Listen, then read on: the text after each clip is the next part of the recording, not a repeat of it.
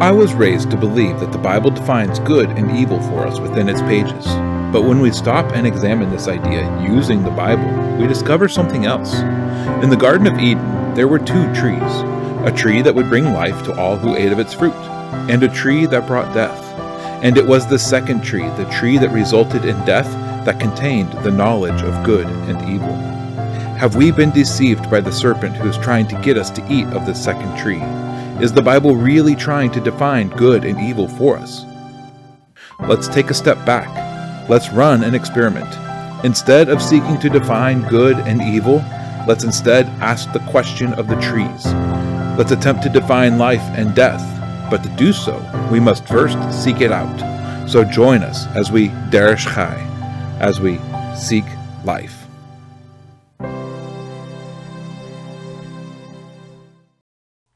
Hey there, everybody. Welcome to the Derish Chai Experiment, the show where we take the themes of Scripture and we stack them up together and then ask the question what can we learn from this? Well, last week we began a three part series on the tests of Joseph. Joseph was sold by his brothers. He was in shame for 13 years and has only been out of prison and lifted up to this new position for a little over seven years. When his brothers arrived in Egypt to get food, Joseph initially threw his brothers into prison for three days. And when he let them out, he did everything that he could to get them to betray the brother that he kept in Egypt with him, Simeon.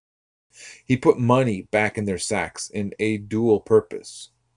First, to remind them of when they sold him into slavery. Lose a brother, gain some silver. Second, the reason that is alluded to in the text was to cause them to fear being accused of theft when they return. The next thing that he did was he required them to bring Benjamin back with them. And this stipulation was also multi purpose. Is first to test the relationship between Jacob and his sons. Did Jacob trust a single one of these boys enough to allow his precious Benjamin to leave with them? Not just to leave, but to go to a place that's openly hostile to them. Second, Joseph wishes to witness firsthand the relationship between Benjamin and his brothers. Do they treat Benjamin like they treated him so long ago? And that's going to be the focus of this week's text. And oddly enough, whether intended or not, this stipulation tested Jacob most of all. Was Jacob willing to let go of his last reminder of Rachel in order to save the others? Could he give up his loved son after losing Joseph, or would he grasp hold of him in spite of the deadly fallout that would result? Was Jacob content to allow Simeon to disappear forever for the sake of saving Benjamin? His initial reaction to the news of Simeon's imprisonment was one of resigned loss. Joseph is lost and Simeon is lost. They're equal in Jacob's mind. And we found in this that the very first test was not of the brothers, but it was a test of Jacob himself. How had Jacob responded to the loss of Joseph, and how would he respond when the situation was in some way repeated? All that happened in the narrative last week was that the boys were sent home and they eventually returned, and yet in that little bit of story, so much ground was covered. This week we continue with part two of this three week topic. The brothers are back in Egypt with Benjamin in tow. They have met the steward of Joseph's house and are being led there for unknown reasons. Their fear of being detained because of the returned money has been addressed with the comforting, or perhaps ominous, statement that God has blessed them. Had he, though? Or was this a miraculous reminder of the sins of the past? In the brother's place, I would have to imagine that this is not the favorable omen that we usually take it as. They're all remembering their hidden sin, the sin that God sees and is now punishing them for. They have no possibility of conceiving that at this moment that this supposed blessing from God is in fact a test that's set before them by a man.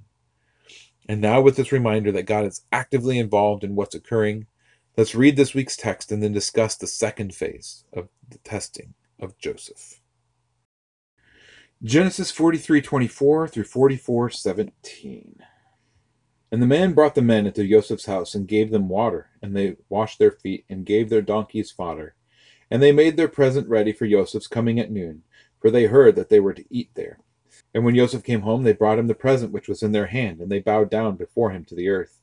And he asked them about their welfare, and said, Is your father well, the old man of whom you spoke? Is he still alive? And they said, Your servant our father is in good health. He is still alive. And they bowed their heads down and did obeisance. And he lifted his eyes and he saw his brother, Benjamin, his mother's son, and said, Is this your younger brother of whom you spoke to me? And he said, Elohim, show favor to you, my son. And Joseph hurried, for his emotions were deeply moved toward his brother. And he looked for a place to weep, and went into his room and wept there. Then he washed his face and came out and controlled himself and said, Serve the food. And they set him a place by himself, and them by themselves, and the Mitzrites who ate with him by themselves. For the Mitzrites could not eat food with the Hebrews, for that is an abomination to the Mitzrites. And they sat before him the firstborn according to his birthright, and the youngest according to his youth. And the men looked at each other in astonishment. And he took portions to them from before him. But Benjamin's portions was five times as much as any of theirs. And they feasted, and they drank with him. And he commanded the one over his house, saying, Fill the men's sacks with food as they are able to bear, and put each man's silver in the mouth of his sack, and put my cup, the silver cup, in the mouth of his sack of the youngest, and the silver for his grain. And he did according to the word of Joseph which he spoke. As soon as the morning was light, the men were sent away, they and their donkeys. And when they had gone out of the city, not having gone far, Joseph said to the one over his house, Rise up, follow the men, and when you overtake them, say to them, Why have you repaid evil for good?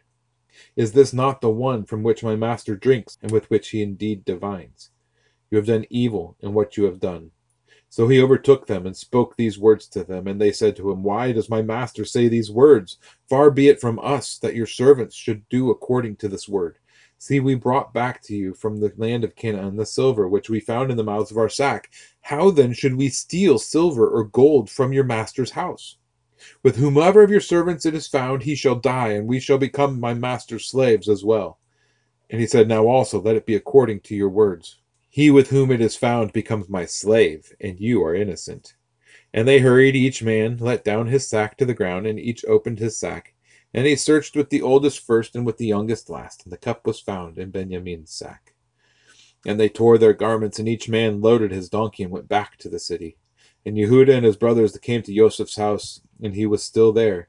And they fell before him on the ground. And Joseph said to them, What deed is this that you have done? Did you not know that a man like me indeed divines? And Yehuda said, What do we say to my master? What do we speak, or how do we clear ourselves? Elohim has found out the crookedness of your servants. See, we are my master's slaves, both we and he also, with whom the cup was found.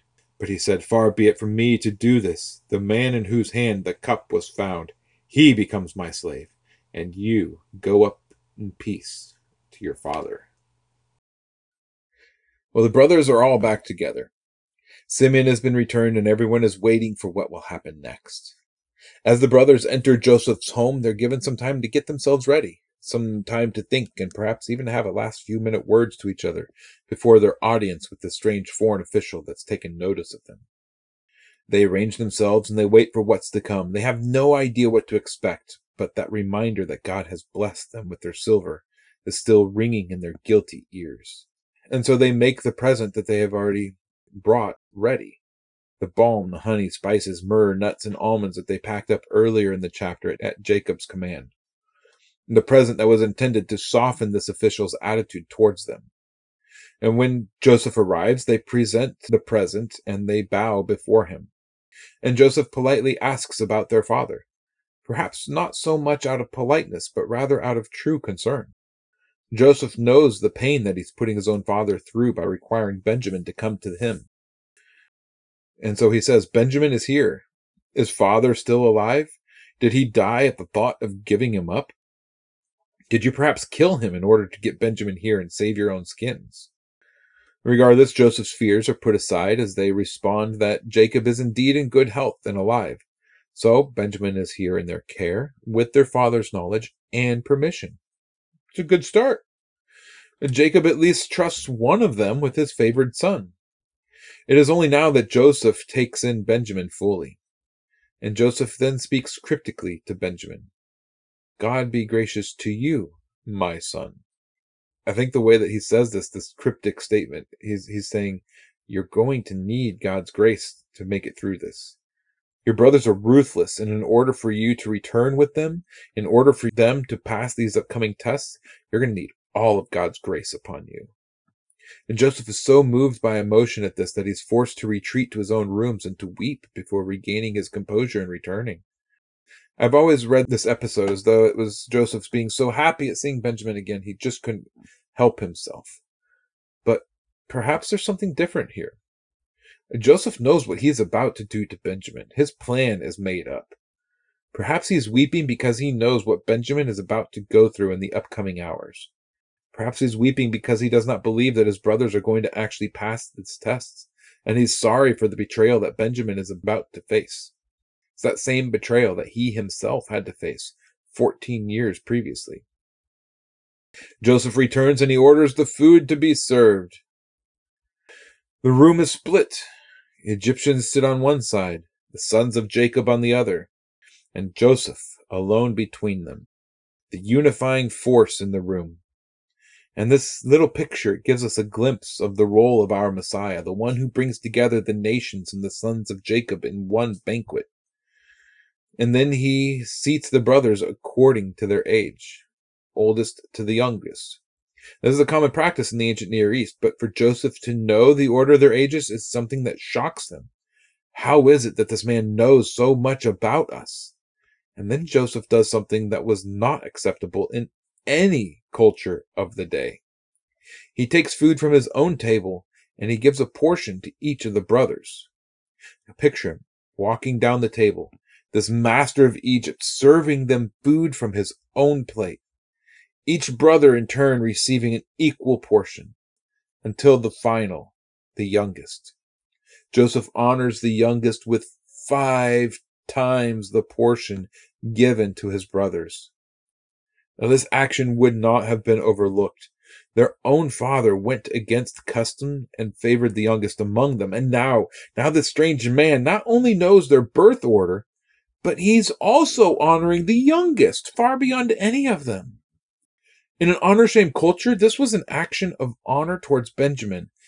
And because honor shame economy is a zero sum economy where there's a limited amount of honor to go around, honoring one person can only occur by shaming another. The sons of Jacob were being shamed in front of everyone, but Benjamin was being honored. Now, in the old days, this would have drawn hostility from the brothers. I mean, Simeon and Levi, they destroyed a city for the sake of honor. Reuben has slept with his father's concubine for the sake of power and honor. All of the brothers have participated in selling Joseph for the sake of honor. And now, now they're all being shamed deliberately. We aren't specifically told this in the text, but the brothers would not have missed the slight. What is it that Joseph is doing here? He's trying to break the brothers' bond to Benjamin. He wants them to give up Benjamin later when an accusation is leveled. He's plying their egos to turn them against Benjamin even more than they already are.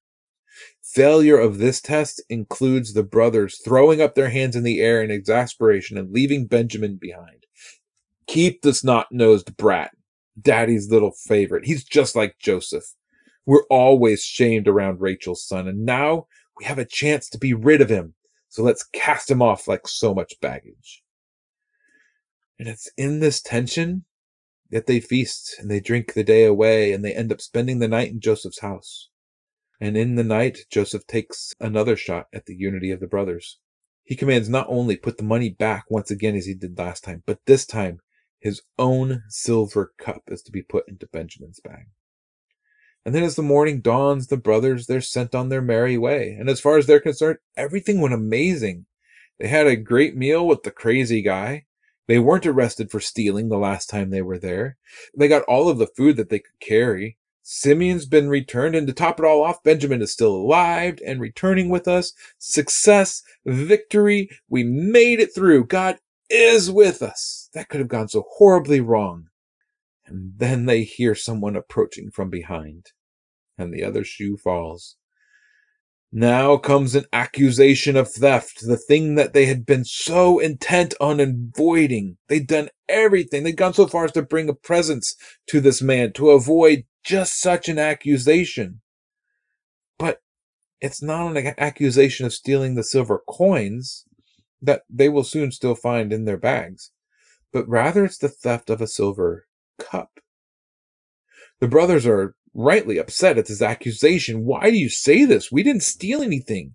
We even brought double silver back with us so that this accusation couldn't be made. And now you're making it anyway. We're innocent. We're so sure of our innocence that we will wager our lives against this charge. With whoever this is found, he shall die, and we shall become your servants. There's a surety of this response that there is no possible way that this is with us. It's the same response that Jacob made to Laban when he was accused of taking the idols out of Laban's house. And so the search begins. As the search begins, the presence of the silver in their sacks would not have gone unnoticed. Once again, the thought is there lose a brother, gain some silver. Once again, from oldest to youngest, sack by sack, and each the same. And finally, Benjamin's sack is explored, and what do you know? There in Benjamin's sack is the missing goblet. Now, growing up, I watched a show that many of you probably also watched, or at least familiar with. It was a show named Sesame Street. One of the segments that was featured in this show regularly was one where a series of items were displayed. Three of them would have something in common, and the final one would be fundamentally different. The idea is to develop the skill of grouping items of like kind together. One of these things is not like the other. This entire trip of the brothers down into Egypt has been a game of one of these things is not like the other. What was preventing the trip in the first place? All ten had gone before, but now, now they need Benjamin. When they're greeted by Joseph as they enter his house, Benjamin is greeted and even blessed, while the others are kind of passed over. At dinner, all of the brothers were given the same except Benjamin. Benjamin gets five times more. And now the sacks are being searched, and all of the brothers have the same, except Benjamin. Joseph is dedicated to his cause of singling Benjamin out from among them in every way possible, singling him out for honor, singling him out for shame, reminding them he is not like you. One of these boys is not like the other. One of these boys is so spoiled that he thinks he can take anything that he wants. He has this entitlement mindset that is now going to cause all sorts of trouble. Now, this isn't an accurate assessment because we, the reader, we know that this is a setup. But the brothers don't know this. This little brat, why would he do such a thing? Always thinks that he's the best. And then he does this? He steals a cup? Are you kidding me? How easy to just walk away and leave him to his fate. How easy to simply say, good riddance. Dad, your favoritism was misplaced. It always has been. And now it's your death. It's on you. It's your fault that you favored these worthless brats of Rachel. Just walk away. That's all it would take. Simply walk away and let Benjamin to his own fate. They could be free of this constant shadow that's been cast on them by the sons of Rachel this constant shame of being passed over for one of your younger brothers? Do they care? Would you? If one of your brothers was caught up in a crime and all of the evidence pointed to their guilt, the brothers whose shadow you'd been stuck in, the one who you don't like, the one who disagrees with you, the one who grates on your every nerve. And I don't mean simply blood brothers. Put yourself in these men's shoes with your brothers in the family of Israel. One of your brothers has been accused of a heinous crime. What do you do? Even if they did do it, what's your responsibility to them? You can simply abandon your brother who's been accused. It's simple. I've seen it happen. I know a person in this situation even now accused of a crime, and then abandoned by nearly everyone because of the nature of the crime that he's being accused of. Once close friends have become enemies, family will no longer speak to him. He's been kicked out of his church and told to never return. All because of a vicious accusation by a man who has since been arrested under similar charges for the similar crime. The thing is, in this man's case, He's produced the evidence that should clear his name, and yet the charges stand because the state doesn't want to look like it's soft on this type of crime. And he was very publicly accused by state officials. If he is cleared, the entire sting operation that he was caught in comes crashing down. Even if he clears his name, the damage is done. His family is broken. Brothers are no longer speaking to one another based on an accusation by an unbeliever, someone outside of the family. So, what do you do when this happens? What do the brothers do? They don't abandon Benjamin, even though the evidence suggests that he is indeed guilty. And led by Judah, they all return back to Egypt. All of them go back into the mouth of the lion. It's gone bad, but it could certainly get worse. They're all going back to stand before this crazy man who's been nothing but trouble to them. Why? For the sake of the one who's been nothing but trouble? Adding trouble upon trouble? Not exactly. Once again, before Joseph, Judah then makes an offer that's generous but unnecessary. He says, we will all be our slaves. Take us all into your service. I bet not, not all the brothers were on board with that idea. I bet there was a bit of what? Uh, us become slaves for, for Benjamin? Uh, I find it hard to imagine all ten of the brothers simply standing there and not reacting to this offer, simply placidly accepting the possibility of becoming a slave themselves. And most of the reaction from the brothers would have been in the negative. Besides, from Joseph's point of view, this is a worthy offer, but it doesn't accomplish his purpose. His purpose is to take Benjamin out of a family that's dangerous, a family that doesn't really want him around. It's either that or the brothers prove that they've indeed changed. So he responds, No, only the one who's guilty will remain my slave. The rest of you, you're free to go. In fact, he says, free to go to your father in peace. Shalom. Well, they know that if they return without Benjamin, there would be no peace at home. It's at this point that the old natured brothers would have packed up and gone. In fact, the old natured brothers, they wouldn't have returned to talk to Joseph. But these aren't the brothers of old. They've experienced what it was like to have their father mourn Joseph. They'd experienced their father mourning Rachel and Leah as well. They know that if they return without Benjamin, Jacob is going to die because of the just unending losses that he's faced. He will die completely broken-hearted after living a life that was too difficult to bear anymore. As I said last week, his life has been nothing but one loss after another since he arrived in Canaan. He simply could not take another loss. And here ends the parsha for this week. Once again, it's a cliffhanger that will resolve next week. Once again, it's an impossible situation. What argument could they possibly make for their brother's release? I'll give you a hint. It's contained in the next 16 verses. And I, I, encourage you, read ahead. You don't have to wait till next week for this to resolve itself. Please read it and consider just what it is that Judah's argument consists of. What is the hinge of his argument? And we'll talk about that next week. But for now, Let's return to this parsha and let's examine it, its an entire scope and perhaps a bit more. So this parsha contains a topic that's been discussed on so many previous occasions already that has become one of the central themes of the book of Genesis for this project. All too often, we simply look at Genesis as simply the beginning, the launch pad for all that has come before. And that's true. In fact, it's essential to the rest of the Bible and the story that unfolds in its pages in our own history. But there's another feature of Genesis that we miss when we view it in this way alone. Because Genesis isn't just the beginning of a much larger scope of history story. Genesis is itself a self contained story. A single story told end to end, and throughout this story, a multitude of themes has been revealed. So, as with any story, a problem is introduced in the beginning, and by the end of the book, the problem appears to be taken care of. Now, if we only had the book of Genesis, we would see this way more readily. But then when we add in Exodus, suddenly Genesis is just the beginning, and it, all that is accomplished by the end of the book is undone as Exodus is begun. But there is one storyline that's a bit obvious when considered.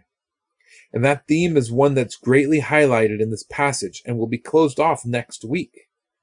But since next week we'll be looking at something else, we're going to talk of this particular theme once again today. So, what is it that I'm talking about? It's the human interaction with shame. What is shame? Well, dictionary.com defines it in this way it's, it's a painful feeling arising from the consciousness of something dishonorable, improper, ridiculous, etc., done by oneself or another. It's a painful emotion that arises when you recognize that something is wrong. This emotion is the very first emotion that humanity experienced. In fact, in Genesis 2:25 it says, "And the man and his wife were both naked and they were not ashamed." The very last thing stated about them before the story of the tree. And then just after the story, the next thing we read is this, Genesis 3:7. Then the eyes of both were opened, and they knew that they were naked, and they sewed fig leaves together and made themselves loincloths. This action, it's a cover up, classic reaction to being shamed. In fact, both of them in their shame, they're working together to cover their shame.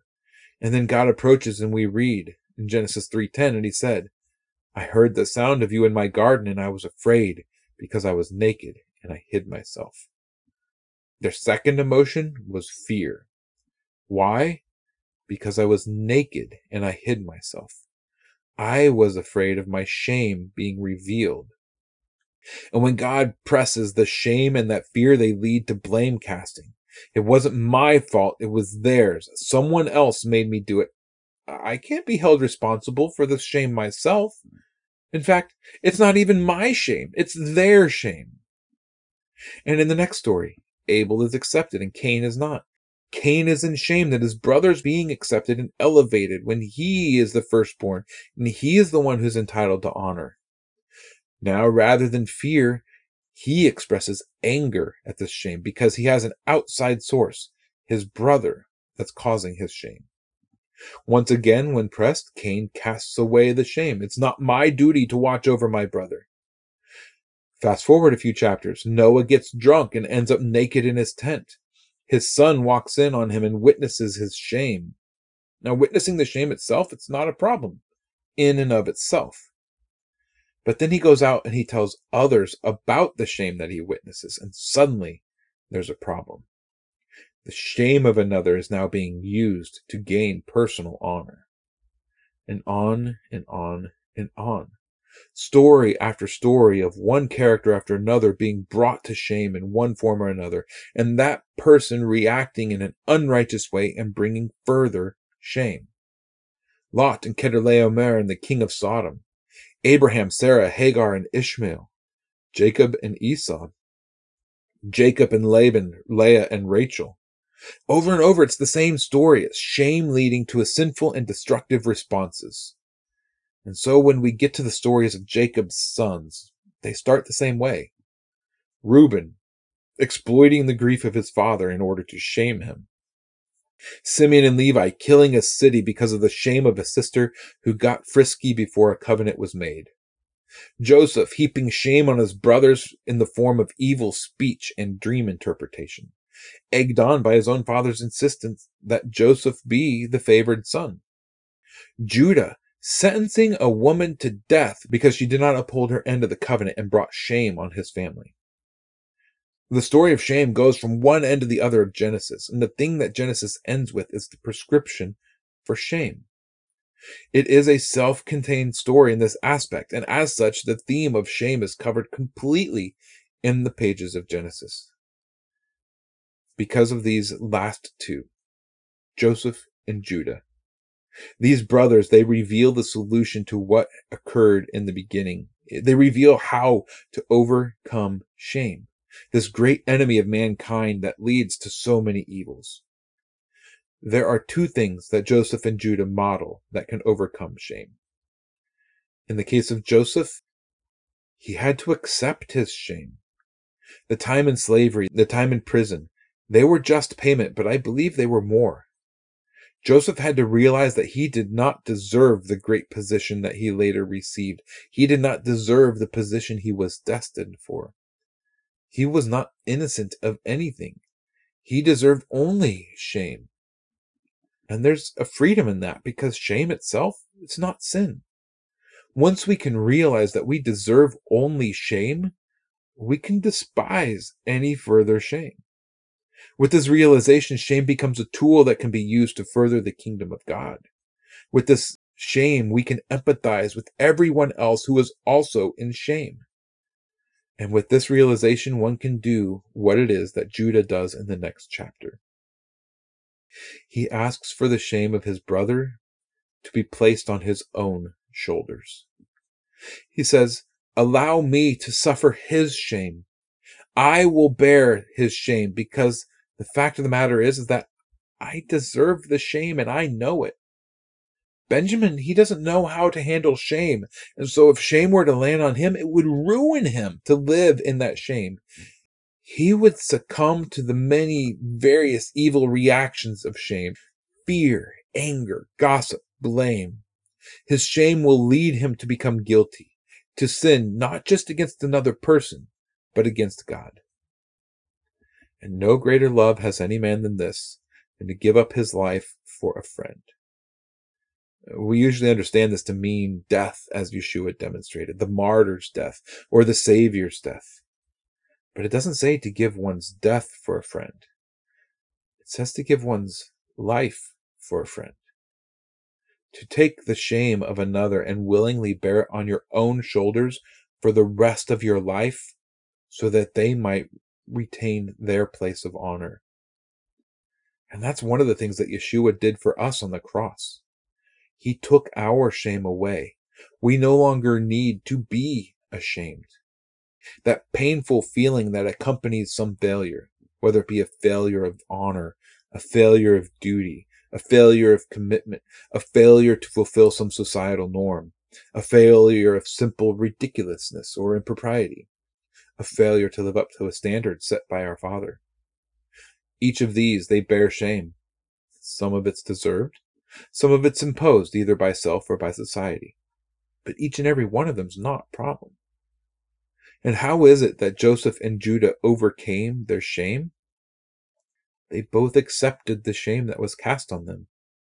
One accepted the shame that they didn't know that they had and the other accepted a shame that was incurred by another. And what means did they use? Joseph, Joseph trusted God.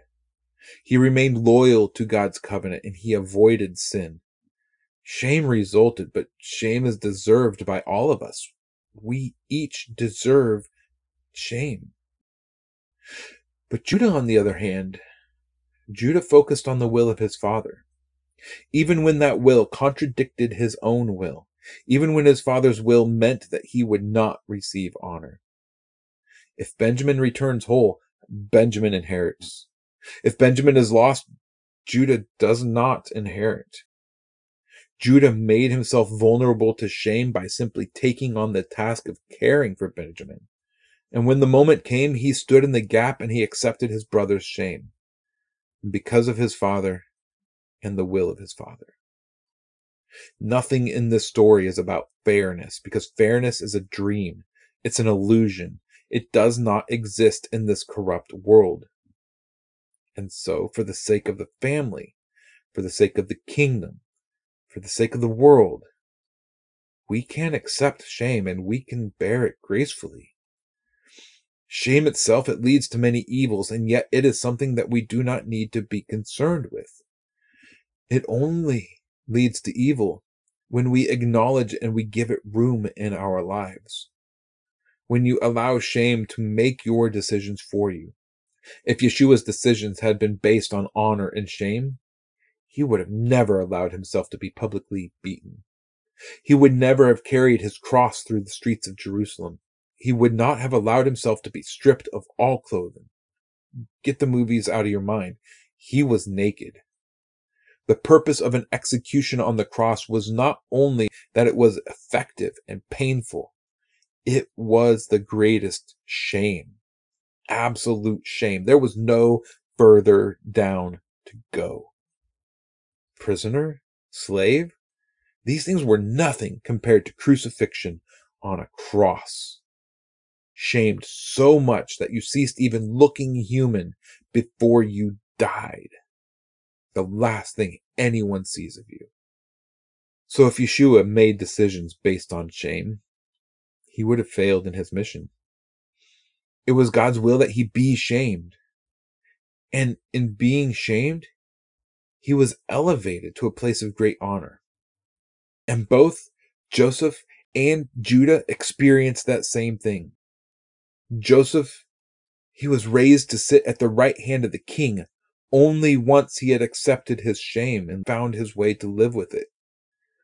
Judah was given the honor of leadership by his father, put in charge of the family from that day forward, the honor of the firstborn that translates later into the honor of being the father of kings. And we must learn to do this ourselves. Genesis begins with this story.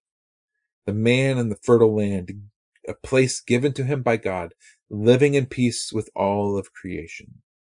And Genesis ends with this story a family in a fertile land, a place given to them by God, living in peace with all of creation.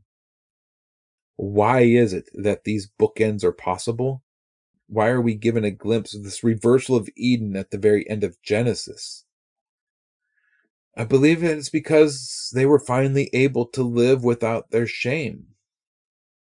Guilt brings shame, but through Yeshua, we're no longer guilty. And the shame of being guilty can't stay in his presence. But shame brings shame as well. Failures, the trappings of cars, clothes, house, shoes, etc. The shame of biology, whether it be nose, ears, a mole in a weird place, or some sort of deformity.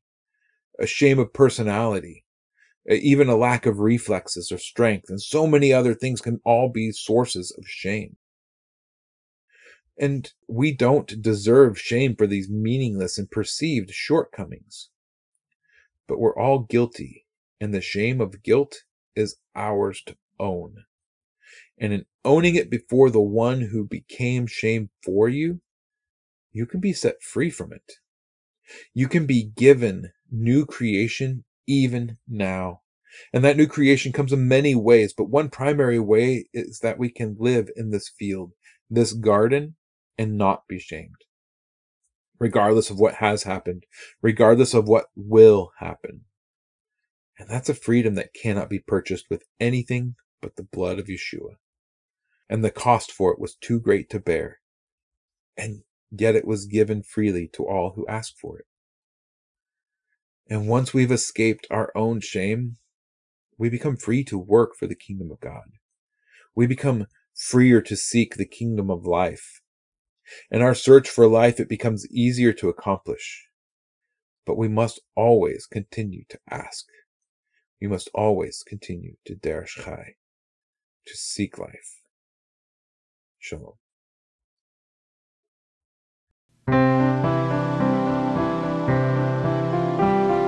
Thank you for tuning in to Derish Chai. If this content has blessed you and you would like more, please consider subscribing, liking, commenting, and sharing with others. To find out more about what we do and to support this ministry, head over to seeklifesc.com. That's seeklifesc.com. We'll see you again next time as we Derish Chai, as we seek life. Shalom.